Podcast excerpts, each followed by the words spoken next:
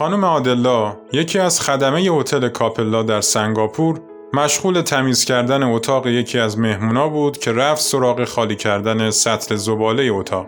اونجا متوجه شد توی سطل گردو ریخته. بعدش فهمید که اینا گردوهای کوکی هایی هستن که هتل برای مهمونا درست می‌کنه.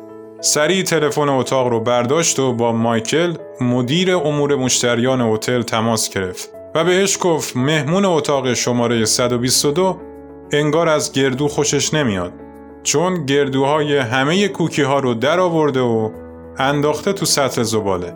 مایکل هم بلا فاصله با رستوران هتل تماس گرفت و اونا رو از این موضوع با خبر کرد. فردای اون روز تلفن پذیرش زنگ خورد و پشت خط کسی نبود جز مهمون اتاق 122 که خیلی هیجان زده و خوشحال پرسید شما از کجا می‌دونستید من گردو دوست ندارم؟ کوکی هایی که امروز صبح برام آورده بودن توشون گردو نداشت.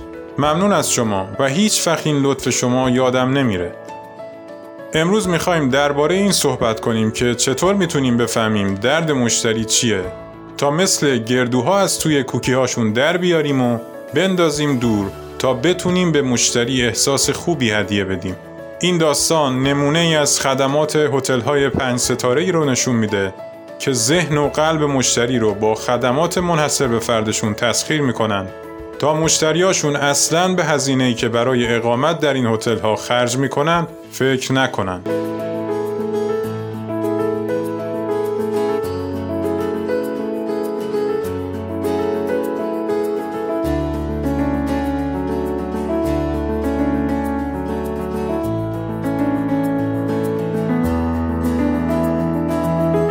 سلام.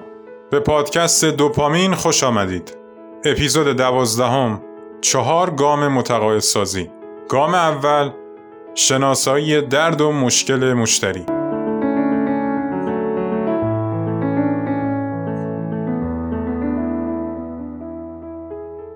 قبل از اینکه به موضوع اصلی اپیزود بپردازیم اول یه توضیحی بدم از نحوه استفاده محرک های مؤثر بر مغز قدیم که توی اپیزودهای قبلی دربارهشون یاد گرفتیم.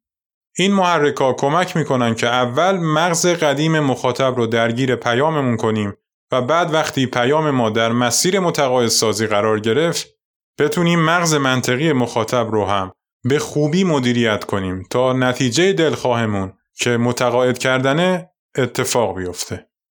تصور کنید پیام ما یک موشک فضاپیماست که ما می‌خوایم پرتابش کنیم به فضای بیکران مغز مخاطب.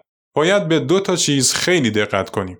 اولی سوخت کافی و مناسب این موشکه که 6 تا مخزن و در واقع همون 6 محرک موثر ماست.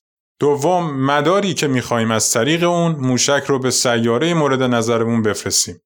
این مدار مسیر متقاعد سازی و اون سیاره هم همون دکمه خرید مغز مشتری هست. باید بدونیم که از چه مخزنی در چه مختصاتی استفاده کنیم تا مخاطب به پیام ما واکنش مثبت نشون بده و بی نباشه. توی دنیای امروزی که همه مردم سرشون شلوغ و اولویت های خودشون رو دارن جلب توجه آدم ها سخته. مخصوصا اگر موضوع خرید و فروش باشه. چون تحقیقات نشون داده که توجه به پیام های فروشی در اولویت آخر مردم قرار داره. چون وقتی مردم با چنین پیامهایی روبرو میشن با خودشون میگن اوه نه باز می‌خوان یه چیزی به ما غالب کنه. به خاطر همین ما باید هوشمندانه تر روی زمیر ناخودآگاه مخاطب یا همون مغز قدیمش کار کنیم. چون این قسمت زیاد درگیر مشغله های زندگی روزمره ما نیست. حالا ببینیم تو این مسیر از این 6 تا ابزار فوق‌العاده‌ای که داریم چجوری استفاده کنیم تا در سریعترین زمان ممکن به مقصد یعنی متقاعد شدن مشتری برسیم. اگر اپیزودهای 6 محرک رو گوش ندادید لطفا همین الان اونا رو اول گوش بدید بعد بیایید به ادامه این اپیزود گوش کنید. چون قراره در ادامه در چند تا جمله خلاصه و مفید نقشه ای رو به ترسیم بکشیم و به شما بگیم چه جوری باید از این محرک ها استفاده کنیم. بنابراین اگر باهاشون آشنا نباشید گیج میشید و از این نقشه سر در نمیارید.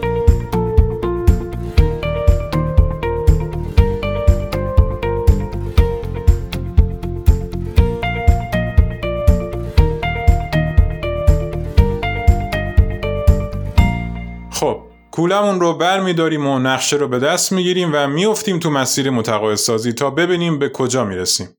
بهتر اول راه محرک دیداری رو از کولمون در بیاریم و برای جلب توجه مخاطب عواسپرتمون استفاده کنیم. به صورت عادی مخاطبمون نسبت به پیامهای ما بی توجهه و در افکار خودش سر می‌کنه. وقتشه که با تحریک کانال دیداریش شیشتونگ حواسش رو به پیاممون جلب کنیم. حالا که حواسش به پیام ما جلب شد، سری محرک احساسی رو از جیب بغل کولمون در بیاریم و بزنیم تنگ محرک دیداریمون تا ها و انتقال دهنده های عصبی کل بدن مخاطب رو تسخیر ما کنن. البته حواسمون باشه نصف محرک احساسی رو استفاده کنیم چون آخر کارمون برای چسبوندن معامله به نصف دیگش نیاز داریم.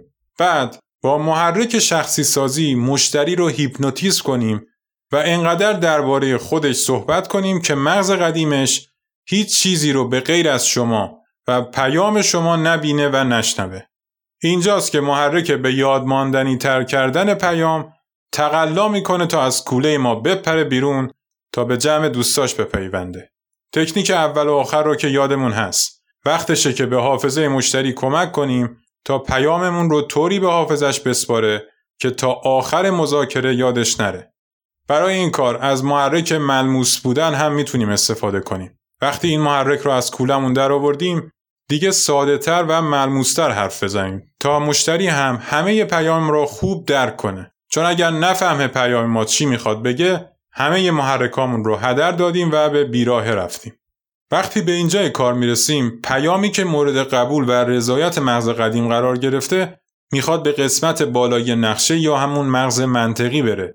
اینجاست که باید مغز منطقی رو نذاریم خیلی از سلول های خاکستریش استفاده کنه و بشینه با عینک منطقیش حساب کنه که آیا پیام ما با داده ها و اصول منطقیش همخونی داره یا نه.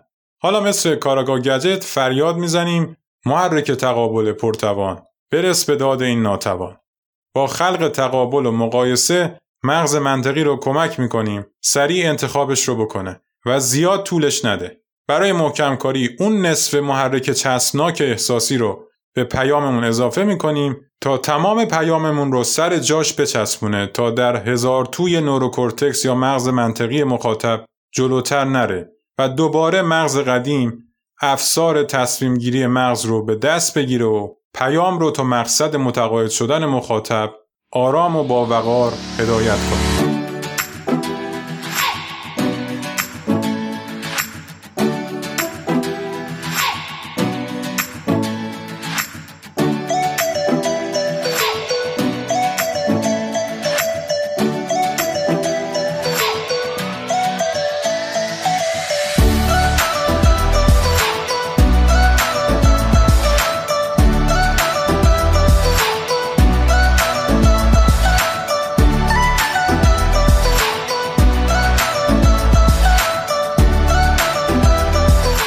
کردم خیلی ساده و خودمونی تصویر شفافی از نقشه و دستورالعمل استفاده از این محرک ها رو براتون به تصویر بکشم. ولی این یک نقشه قراردادی نیست و می‌تونه بر اساس موقعیت و میزان خلاقیت ما ترتیب و شکلش تغییر کنه. اصلا نباید خودمون رو در چارچوب خاصی محدود کنیم. از این محرک ها می‌تونیم در همه جا و در هر زمان که لازم دیدیم استفاده کنیم. نه فقط برای فروش و بازاریابی بلکه برای ارتباط سازی روزمرمون با اطرافیانمون. ازشون کمک می‌گیریم تا ارتباط موثر ایجاد کنیم و مهارت متقاعد سازیمون رو روز به روز تقویت کنیم. برای اینکه بتونیم بیشترین و موثرترین استفاده را از این محرکا داشته باشیم به پیشنهاد نویسندگان کتاب نیاز هست در طی استفاده از این نقشه به چهار گام سرنوشت توجه کنیم. چهار نقطه از نقشه که خیلی خیلی مهمن. و باید با ترتیب خاص خودش ازش پیروی کنیم تا در مسیر متقاعدسازی به درستی جلو بریم. در ادامه درباره اولین گام متقاعدسازی که اسمش شناسایی درد و مشکل اصلی مشتری هست صحبت می‌کنیم که فکر کنم اهمیتش رو در داستان اول اپیزود به خوبی درک کردیم. با ما همراه باشید.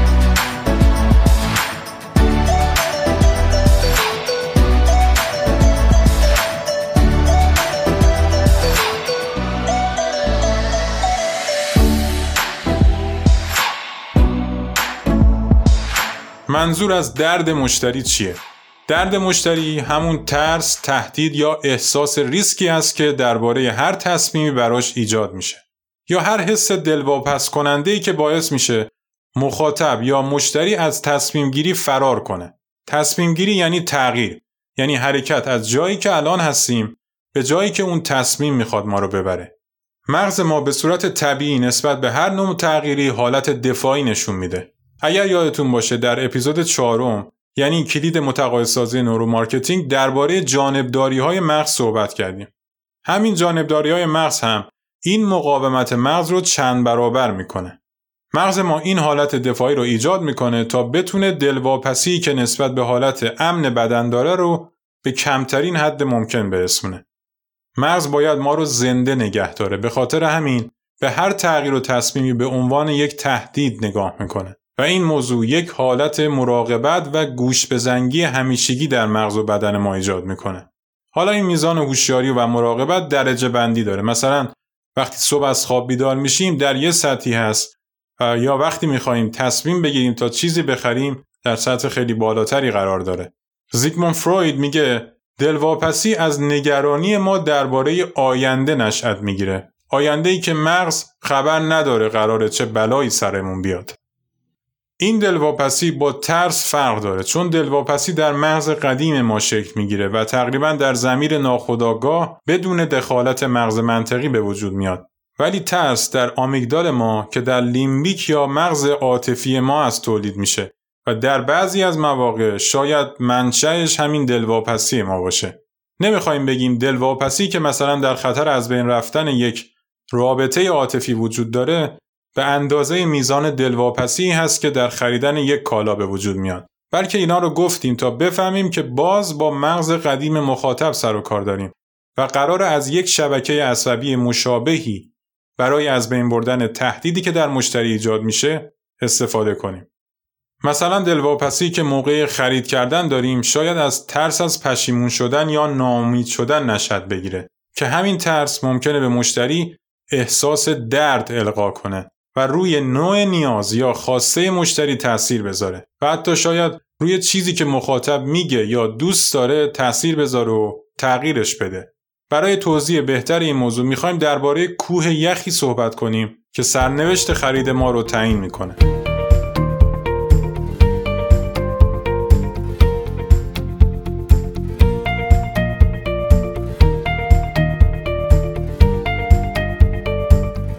همیشه قسمت وسیعتر یک کوه یخ زیر آب پنهانه و قسمتی که قابل رویت قله کوه. حالا اگر مغز ما رو این کوه یخ در نظر بگیریم و قسمت زیر آب رو زمیر ناخداگاه یا همون مغز قدیم و قسمت بیرون از آب رو زمیر خداگاه یا مغز منطقی تصور کنیم می‌تونیم یه تصویر خوب از عواملی داشته باشیم که در زمان تصمیم گیری ما در خرید تأثیر گذارن. پایین ترین نقطه این کوه دلواپسی قرار داره. بعد ترس و درد به ترتیب عوامل پنهان در زیر آب هستند و بعد از اون نیاز نزدیکترین عامل به سطح آب هست و خواستن و دوست داشتن دو عاملی هستند که در قله کوه بیرون از آب قابل رویت هستند. بازاریابان سنتی فقط نوک کوه یخ رو می‌دیدن و تمرکزشون روی این بود که ببینن مشتری میگه چه چیزی دوست داره یا چه چیزی می‌خواد و نسبت به قسمت وسیعتر پنهان در زیر آب که دلواپسی، ترس، درد و نیاز مشتری بود بی توجه بودن. این در حالیه که تحقیقات neuromarketing ثابت کرده که نمیشه فقط به چیزی که مشتری میگه اعتماد کرد. چون اکثرا در زمان خرید طبق گفته هاشون تصمیم گیری نمی‌کنن. بنابراین چیزی که میگن می‌خوان یا دوست دارن ابزار خوبی برای پیشبینی تصمیمات خریدشون نیست. همیشه خواسته و علایق ما در طی زمان با تغییر شرایط تغییر می‌کنه. ولی اگر به قسمت زیرین این کوه شناور جایی که دلواپسی ها، ترس، درد و نیاز مشتری هست توجه کنیم به پیش‌بینی های بهتر و پایدارتری از نحوه تصمیم گیری مشتری ها می‌رسیم. neuromarketing میگه دیگه نباید از مشتری بپرسیم چی دوست داری یا چی می‌خوای. به جاش خیلی هوشمندانه و غیر مستقیم بپرسیم دردت چیه و از چی میترسی؟ شناسایی درد مشتری گام بسیار مهمی هست که باید به درستی برداشته بشه. چون اگر به خوبی درد و نیاز مشتری رو شناسایی کنیم اون وقت هست که روی مزایا و ویژگی‌هایی از کالامون تمرکز می‌ذاریم که می‌تونه اون درد و نیاز رو برطرف کنه و وقت و انرژیمون رو صرف توضیحات و ساخت پیام های نامربوط نمی کنیم. اینجوری پیام هامون رو میندازیم توی صافی تا فقط راه حل های مرتبط، منحصر به فرد و قابل اعتمادمون رو به مشتری تقدیم کنیم تا مشتری سریع اونا رو به عنوان راه حل مناسبی برای رفع درد و نیاز خودش شناسایی کنه و سریع نسبت به پذیرش راه حل ما تصمیم گیری کنه. معمولا دردهای مشتری رو می‌تونیم تو چند تا موضوع ساده تعریف کنیم. شکایت، دلازردگی یا بیعدالتی که در شرایط مشابه برای مشتری ایجاد شده می‌تونه دلیل رنج و درد مشتری باشه. مثلا فکر کنید به عنوان یک فروشنده سخت افزار کامپیوتر به مشتری مراجعه کردیم. سریعا بعد از معرفی خودمون و کالاهامون ذهن مشتری بلا فاصله دچار یک دلواپسی میشه. دلواپسی درباره تمام مشکلات و ناراحتی هایی که در خریدهای قبلیش براش به وجود اومده و برای خودش پیش بینی می‌کنه که حتما دوباره تمام اون مشکلات می‌خواد تکرار بشه و شما هم مثل بقیه جوابگوی هیچ کدوم از اون شکایت ها و مشکلاتش نیستید. جالبه بدونیم که 66 درصد از مشتریانی که از یک برند به برند دیگر سویش می‌کنند به خاطر اینه که خدمات ضعیفی بعد از خریدشون دریافت کردن. یعنی بعد از خریدشون هیچ کس پاسخگو به شکایات و نیازهای بعدیشون نبوده و مشتری در درد و ناراحتی خودش تنها رها شده. از اون جالبتر اینه که تحقیقات نشون میده 58 درصد از مشتریا بعد از اینکه یک شرکت یا یک برند باعث بشن یک تجربه منفی از کالا یا خدماتشون داشته باشن دیگه هیچ وقت اون برند یا شرکت رو انتخاب نمی‌کنن و برای همیشه میذارنش کنار حتی وقتی که اون برند خدمات خودش رو به بهترین شرایط تغییر بده. تازه از اون فجیتر اینه که 48 درصد از مشتری های ناراضی تجربه بعدشون رو با 10 الا 11 نفر به اشتراک می‌ذارن و ما رو با خاک یکسان می‌کنن. در حالی که مشتریانی که از شما راضی هستن شاید فقط به 5 الا 6 نفر بگن که شرکت یا برند شما شرکت خوبی هست. این آمارها به خوبی نشون میده که مشتریان ناراضی چقدر می‌تونن ضربه مهلکی به برند و شرکت ما بزنن.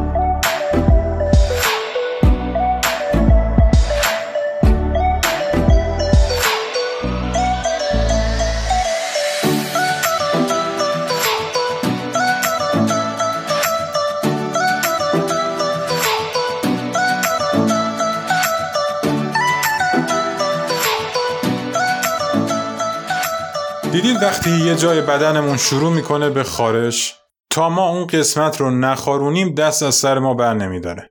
با هر چی که گیرمون میاد سعی می‌کنیم به اون نقطه برسیم و بخارونیمش تا راحت بشیم. شناسایی درد مشتری هم دقیقا مثل خارش بدن میمونه. اگر نتونیم اون حس بد مشتری رو از بین ببریم هیچ چیزی به درستی جلو نمیره. چون مشتری داره از خارش اون قسمت دیوونه میشه و حرفای ما رو گوش نمیده. بر اساس تحقیقات neuromarketing درد و نگرانی مشتری رو می‌تونیم به چند دسته تقسیم بندی کنیم. نگرانی های مالی، نگرانی های استراتژیک و نگرانی های شخصی مشتری هست که باعث درد و رنجش میشه و اونو در زمان تصمیم گیری به چالش می‌کشه. نگرانی های مالی که مشخصه یعنی مشتری همیشه نگران اینه که نکنه سود این کالا کم باشه یا درآمدش به خطر بیفته یا اینکه آیا برگشت سرمایم در چه وضعیتی قرار داره؟ مشتری با خودش فکر می‌کنه که آیا می‌تونه از پس بودجه خرید این کالا یا خدمات بر بیاد؟ همینجوری که می‌بینید منشه این نگرانی ها و ترس ها فقط و فقط مسائل مالیه. یعنی یا میترسه که پول خریدش رو نداشته باشه یا اینکه پول و سرمایش رو از دست بده. خب وقتی نگرانی های مالی مشتری رو شناسایی کردیم باید مزایا یا راه حلایی بهش پیشنهاد بدیم که این مشکلش رو رفع کنیم. اگر نگران سود و درآمدش هست اول به خوبی براش تشریح کنیم که با چه شرایطی خرید کنه که بالاترین سود رو از کالا یا خدماتمون ببره. یا اگر الان بودجه خرید رو نداره براش راه حل اعتباری رو کنیم تا این ترس و نگرانیش از بین بره. برای نگرانی های مالی مشتری راه حل های ساده وجود داره که به راحتی قابل حله. فقط باید حواسمون باشه شناسایی این نوع درد مشتری یکم سخته چون همه ما دوست نداریم بقیه از مشکلات مالی یا حساسیت ما نسبت به مسائل مالی با خبر بشن.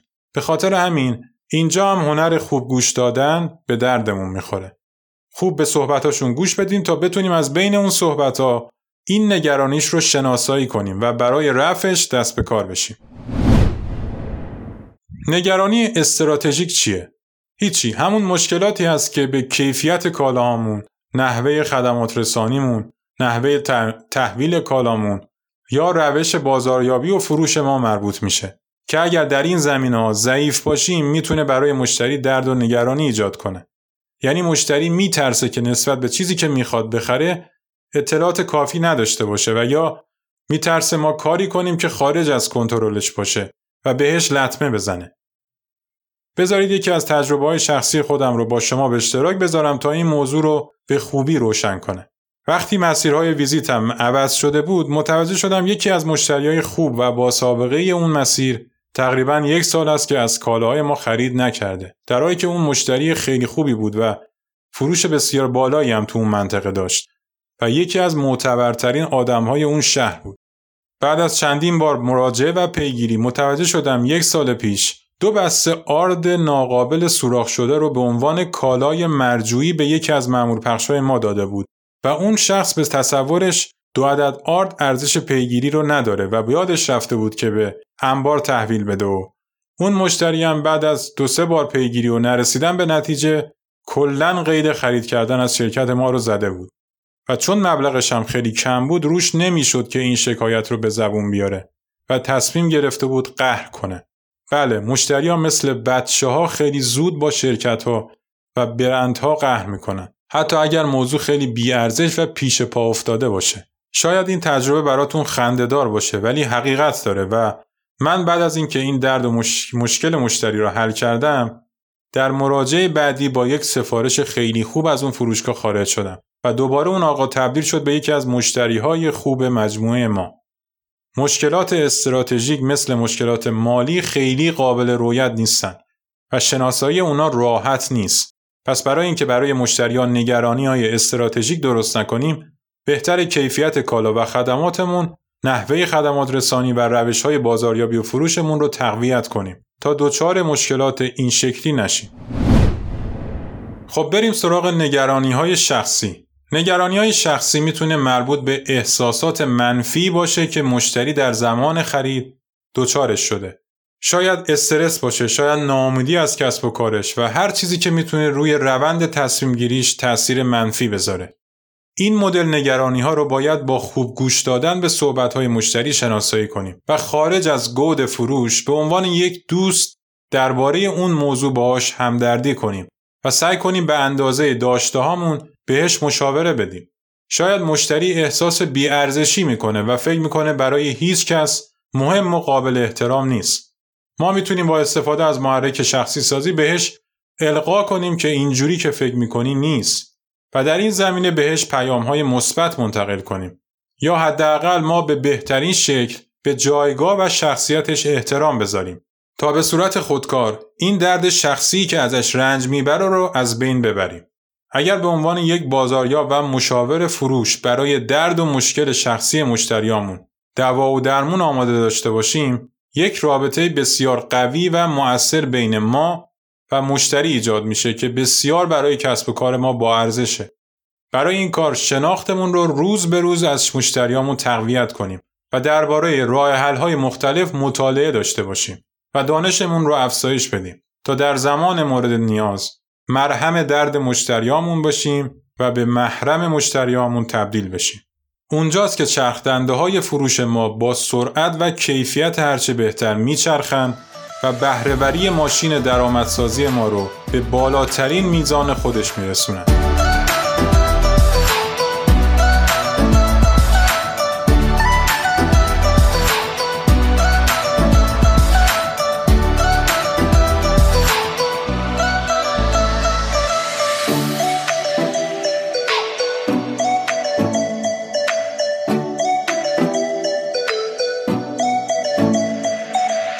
انواع نگرانی های مشتری ها آشنا شدیم.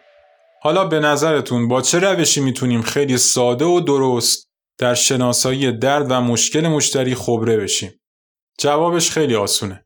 ده تا از مشتری های خوبمون که باهاشون رو ارتباط بهتری داریم رو انتخاب کنیم و چند مدل سوال و دیالوگ آماده کنیم تا ازشون بپرسیم و از دل جواب های این ده تا مشتری نگرانی ها و مشکلات پرتکرار و مشترک نسبت به کالا و خدمات خودمون رو لیست کنیم و سعی کنیم برای اون مشکلات یا خودمون راه حل بسازیم و یا از شرکتمون بخوایم تا برای فروش بهتر راه حل های مورد نیاز رو در اختیارمون بذارن. به این سوالا دقت کنید. یک می‌تونید چند تا از چالش ها و نگرانی هایی که قبل از آشنایی با کالای ما داشتید رو بهمون بگید؟ دو وقتی پای خرید میاد وسط چه زمانهایی بیشتر احساس خطر می‌کنید؟ 3. در خریدهای قبلیتون فکر می‌کنید چقدر ضرر مالی داشتید و چرا؟ 4. آیا کالا و خدمات ما تونسته مشکل و نگرانی های قبلی شما را از بین ببره؟ اگر جوابتون مثبته بگید چه جوری و اگر نه بگید چه نقاط ضعفی داریم. 5. چه عواملی باعث میشن شما در زمان خرید احساس بهتری نسبت به همه چیز داشته باشید؟ 6.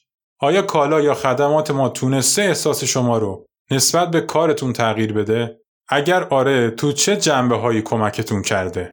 و هزاران سوال دیگه که هر کدوم از ما می‌تونه از مشتریای خودش بپرسه تا بتونه مهمترین درد و نگرانی های مشتریامون رو شناسایی کنیم و برای پرتکرارترین هاش راه حل بسازیم.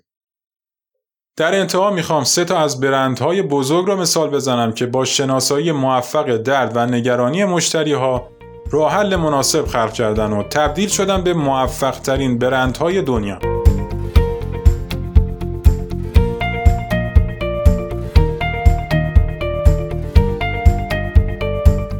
اول با پیتزا دومینو شروع می کنم که در اپیزود 11 هم دربارهش صحبت کردیم و باهاش آشنا هستیم. پیتزا دومینو درد مشترک همه ما که نداشتن زمان کافی است رو شناسایی کرد و با دادن زمانت تحویل پیتزا زیر سی دقیقه نگرانی های مشتریش رو درباره اینکه کی غذا می‌خواد بهش برسه رو از بین برد و راه موفقیتش رو خیلی خیلی هموار کرد و الان تبدیل شد به یکی از سه رستوران زنجیره موفق دنیا. آیا فکر می‌کنیم پیتزاهای پیتزا دومینو خیلی خوشمزه هستن و رودست ندارن تو دنیا؟ نه.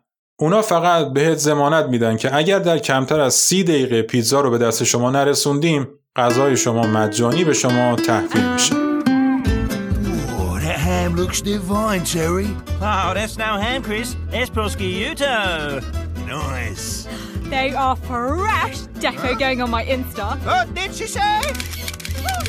and they're from Domino's! Our new Italiano range. Fresh dough, hand stretched to a thin crust with toppings such as ventricino, salami, and rocket. They're Domino's master pizzas.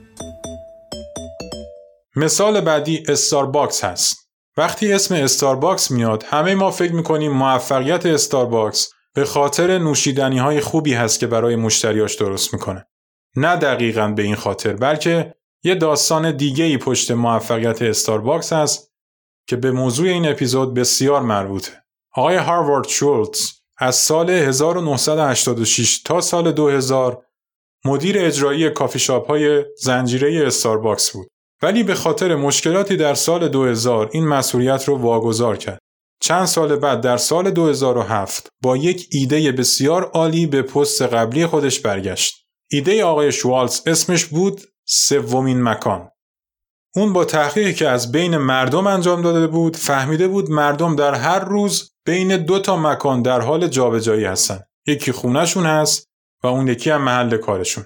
یعنی به صورت روتین و خسته کننده در اتوبان دو طرفه‌ای به نام خونه و محل کار در حال رفت و آمد بودن و این موضوع براشون عذاب آور شده بود. به فکرش رسید اگر بتونه مکان آرامش بخش و لذت بخشی رو برای مشتریان ایجاد کنه که به عنوان یک مکان سومی باشه برای تخلیه فشار روانی روزمرگی زندگی می‌تونه براشون تاثیرگذار باشه. اینجا هم آقای شوالز با رفع یک نیاز و مشکل تونست business استارباکس رو در 70 کشور دنیا وسعت بده و 24 هزار شعبه تأسیس کنه و تبدیل بشه به یک برند موفق و پربازده. استارباکس فقط به خاطر کیفیت قهوه ها و نوشیدنیاش معروف نیست بلکه به خاطر محیط دوست داشتنی و آرامش بخشی هست که در شعب خودش برای مشتریا ایجاد کرده و با رفع این نیاز مشتریاش رو در میان رقبای قدرتمند خودش وفادار حفظ کرده و روز به روز به تعدادشون اضافه می‌کنه.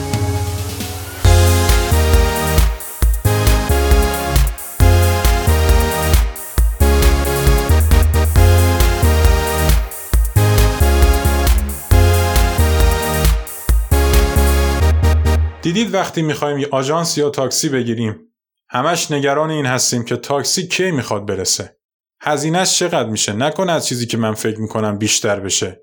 و هی سعی می‌کنیم تخمین بزنیم که چقدر طول می‌کشه تا من به مقصد برسم. نکنه دیر برسم.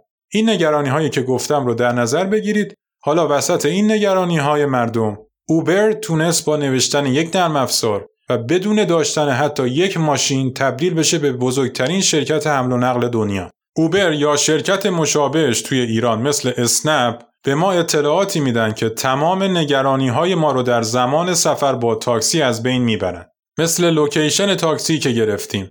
نوع ماشین، مسافت و زمان رسیدن به مقصد، مشخصات راننده، مبلغ کرایه و اطلاعات تکمیلی دیگه‌ای که تمام درد و نگرانی های ما رو کامل از بین می‌بره. همین موضوع باعث شده ارزش دارایی اوبر به بیش از 70 میلیارد دلار برسه و فعالیتش رو در 80 کشور دنیا گسترش بده. خیلی جای افتخار برای ما که یک مدیر ایرانی تبار به نام آقای دارا خسروشاهی مالک حال حاضر شرکت اوبر در این رشد سهم بزرگی داشته. به افتخار آقای دارا خسروشاهی در جنبندی این اپیزود می‌خوام بگم که در برندهایی که مثال زدیم صرفا کیفیت کالا یا خدماتشون نیست که اونا رو متمایز کرده بلکه خلاقیت اونا در شناسایی درد و نگرانی پنهان مخاطبشون و بعد از اون ارائه یک راه حل مناسب برای رفع اون درد و نگرانی هست که باعث شده ذهن و قلب مشتری رو تسخیر کنن و مشتریان وفادارشون صرف نظر از کیفیت کالاهاشون به خاطر اینکه درمان دردشون رو در خرید از این شرکت ها می‌بینن با سرعت هرچه بیشتری به رشد بیزینس این برندها کمک می‌کنن. ما هم از این به بعد سعی می‌کنیم در گام اول متقاعدسازی که شناسایی درد مشتری هست درست و دقیق قدم برداریم. چون مغز ما به صورت طبیعی به دنبال حذف تهدیدها و نگرانیهای ماست. و اگر پیشنهادی همسوی این خاصیت طبیعی خودش بهش ارائه کنیم با آغوش باز پذیرای اون پیام یا پیشنهاد میشه. به سه دسته نگرانی و درد مشتری دقت کنیم تا داروی اشتباه تجویز نکنیم. در اپیزود بعدی و گام دوم متقاعدسازی درباره این صحبت می‌کنیم که برای مشتری ها چه دلایل و پیشنهادهایی رو ارائه بدیم که حتما راه حل ما رو برای رفع نیازش انتخاب کنه. منتظر اپیزود بعدی ما باشید. امیدوارم از شنیدن این اپیزود لذت برده باشید. من احمد جنتی هستم میزبان شما در پادکست دوپامین. خیلی ممنون از دوستانی که طی این مدت با پیام های گرمشون به هم انگیزه دادن و با معرفی کردن پادکست دوپامین به دوستان و اطرافیانشون باعث شدن شنونده های دوپامین بیشتر و بیشتر بشن تا با هم علم روز بازاریابی دنیا رو به بحث بشینیم و از بالا بردن سطح دانشمون لذت ببریم. مواظب خودتون باشید و یادمون باشه بهترین سرمایهمون دانشمونه.